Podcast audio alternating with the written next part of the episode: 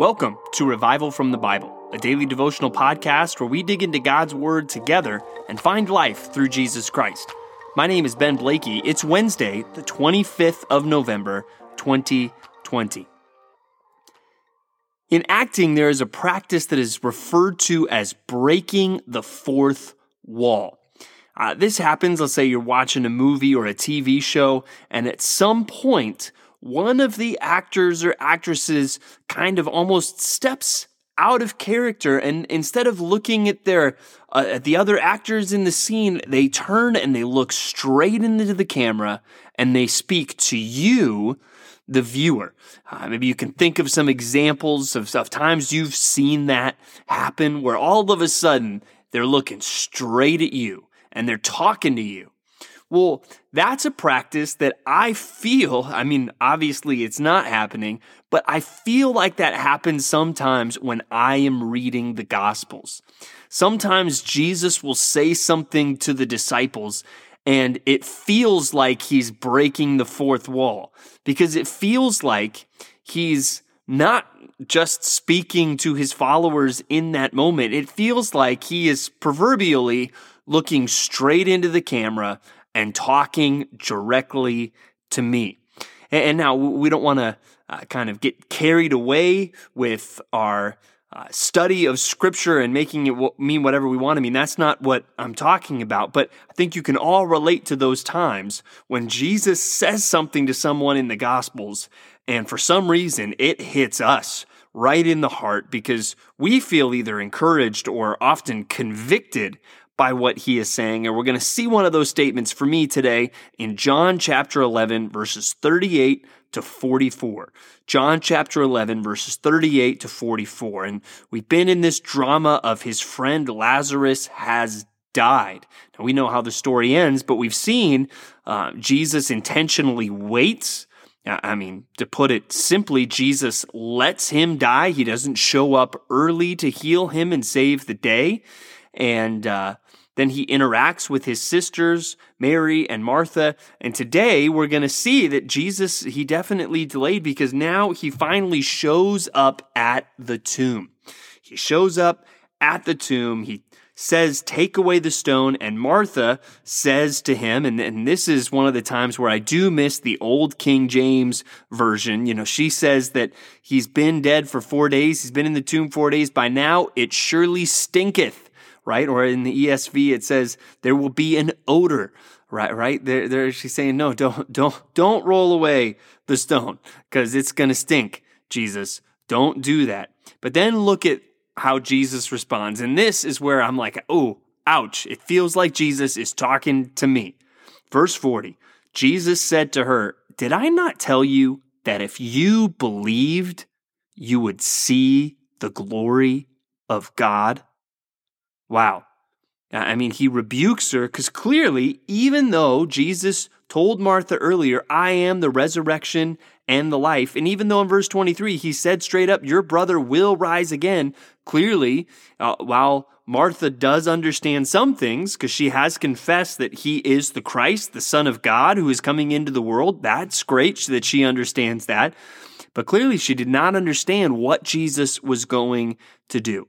And he says, and it seems like maybe a, a gentle rebuke here Did I not tell you that if you believed, you would see the glory of God? And then well, uh, we know what happens next. Jesus prays to his Father, and he says, Lazarus, come out, and Lazarus listens.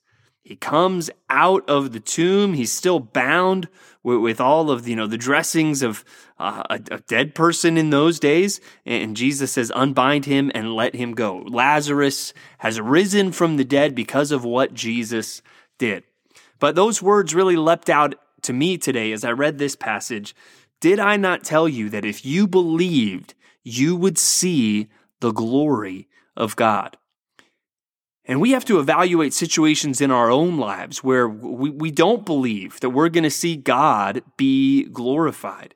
I think what happens lots of times is we get carried away with our emotions, either just into the, the depths of depression or disappointment, or we run away with fear and anxiety instead of just continuing to believe, hey, I'm confident, whatever the situation might be for me, I am going to see the glory of God. I don't know always what that's going to look like, but if I believe, if I have faith, I, can trust God's going to be glorified somehow in this. And I think for us now as believers, that, that thought really lines up with a lot of what we see elsewhere in Scripture that God causes all things to work together for good, that we know His ultimate plan is to use all things for His glory and for our good. Now, we don't always know what that looks like, and sometimes what God is showing us to be good isn't what we would have drawn up as good, but we know, we trust it is better. And even reading this made me re- remember a quote from Martyn Lloyd-Jones where he said that faith is the refusal to panic. And that seems to go well with, with this. Did I not tell you that if you believed, you would see the glory of God? And how, as Christians, we should never panic. We should believe that in whatever situation we are in, we will see the glory of God. We will see God work to glorify himself. And again, we don't always know what that's going to look like. It doesn't always look the same way. Uh, sometimes God glorifies himself even through the death of a believer. Uh, sometimes he glorifies himself through a believer being on their deathbed and being healed and coming back to full health. Well, we don't always know, but we don't ever need to panic because we can trust as Christians whatever God is going to do is going to glorify himself. So I don't know what situations are going on in, in your life today.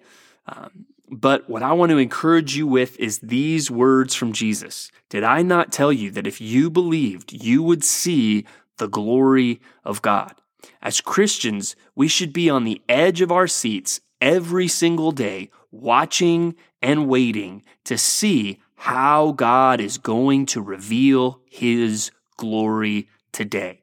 But the unfortunate reality is that's not how we're thinking nearly enough. So let's take these words from Jesus. I know he is not technically breaking the fourth wall, but sometimes when I read passages like this, it sure feels like it. Let's take these words to heart and let's live it out.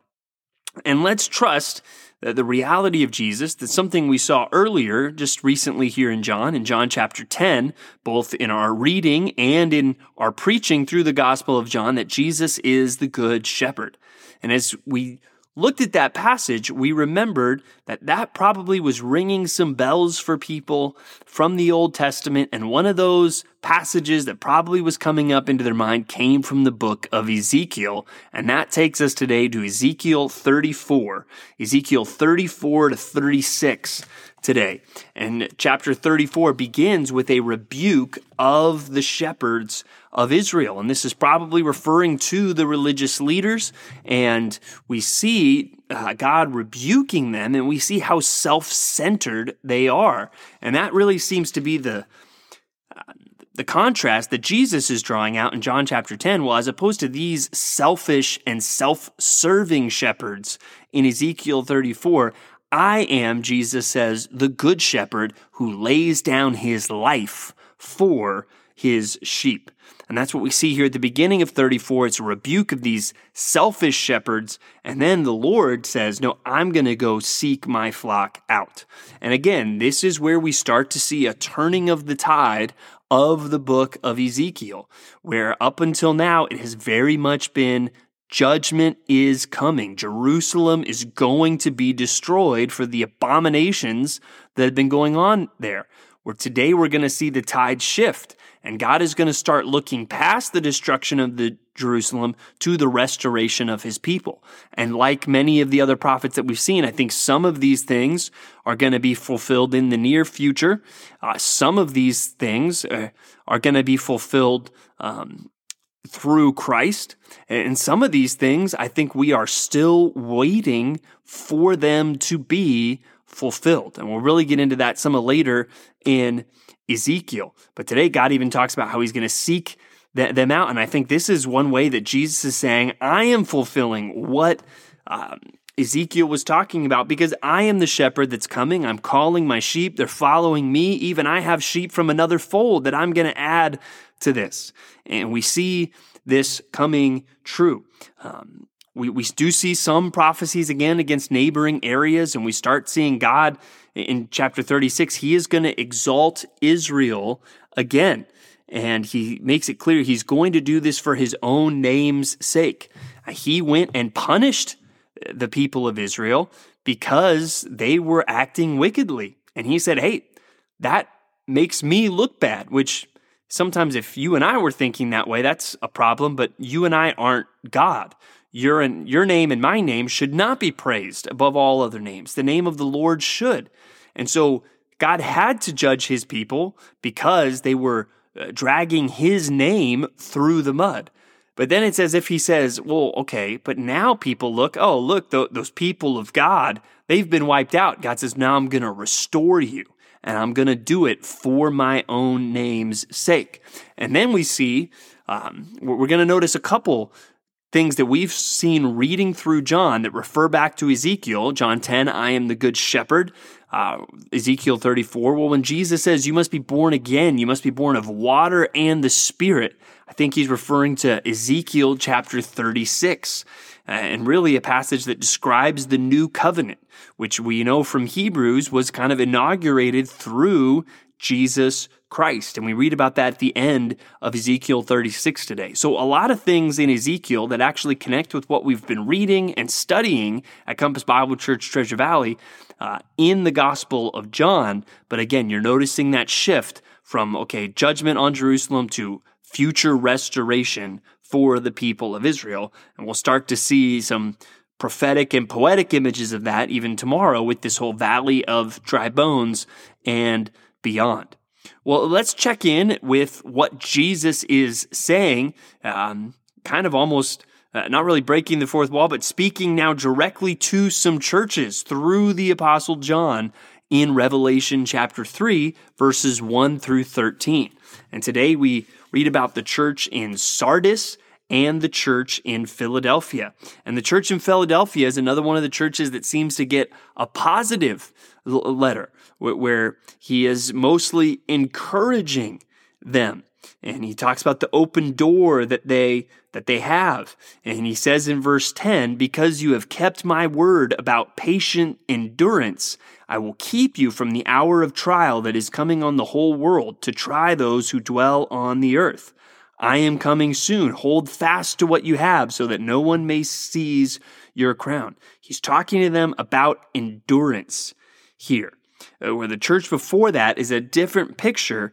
I mean, wow, I would not want Jesus to say these words to me or to our church, where he says, I know your works. You have the reputation of being alive, but you are dead.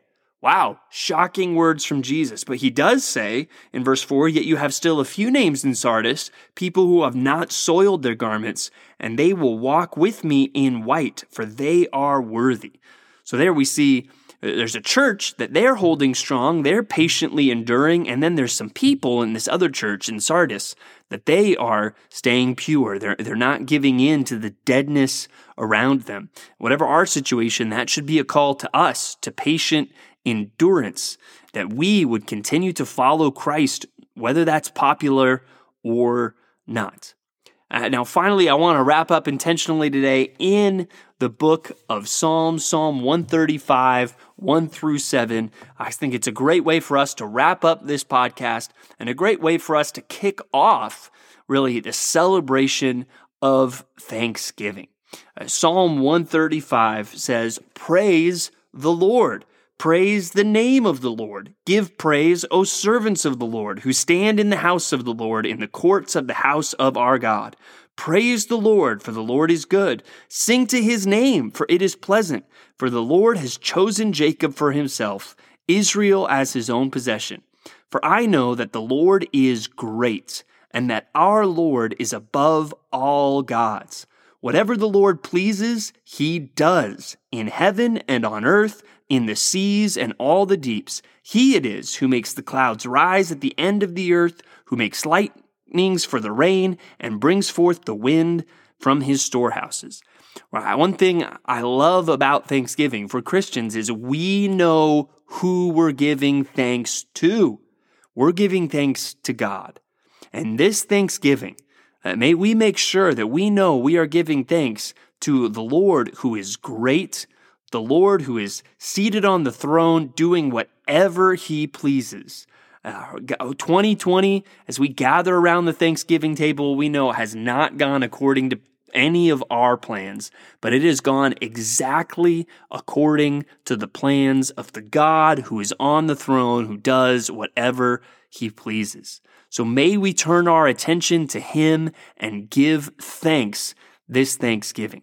And again, I want to remind you that while we'll continue with our reading these next couple days, there will not be a podcast on Thursday or Friday this week. But don't worry, even some of the stuff that we missed, we'll catch up with some of that on Saturday when we come back from that, you know, Uh, days, you know, the tryptophan days after we've eaten all that turkey and we've taken all of our naps. Saturday, we'll make sure that we're getting back into it and we're catching up together. But until then, please take some time, be with your families, and give thanks to God from whom all blessings flow.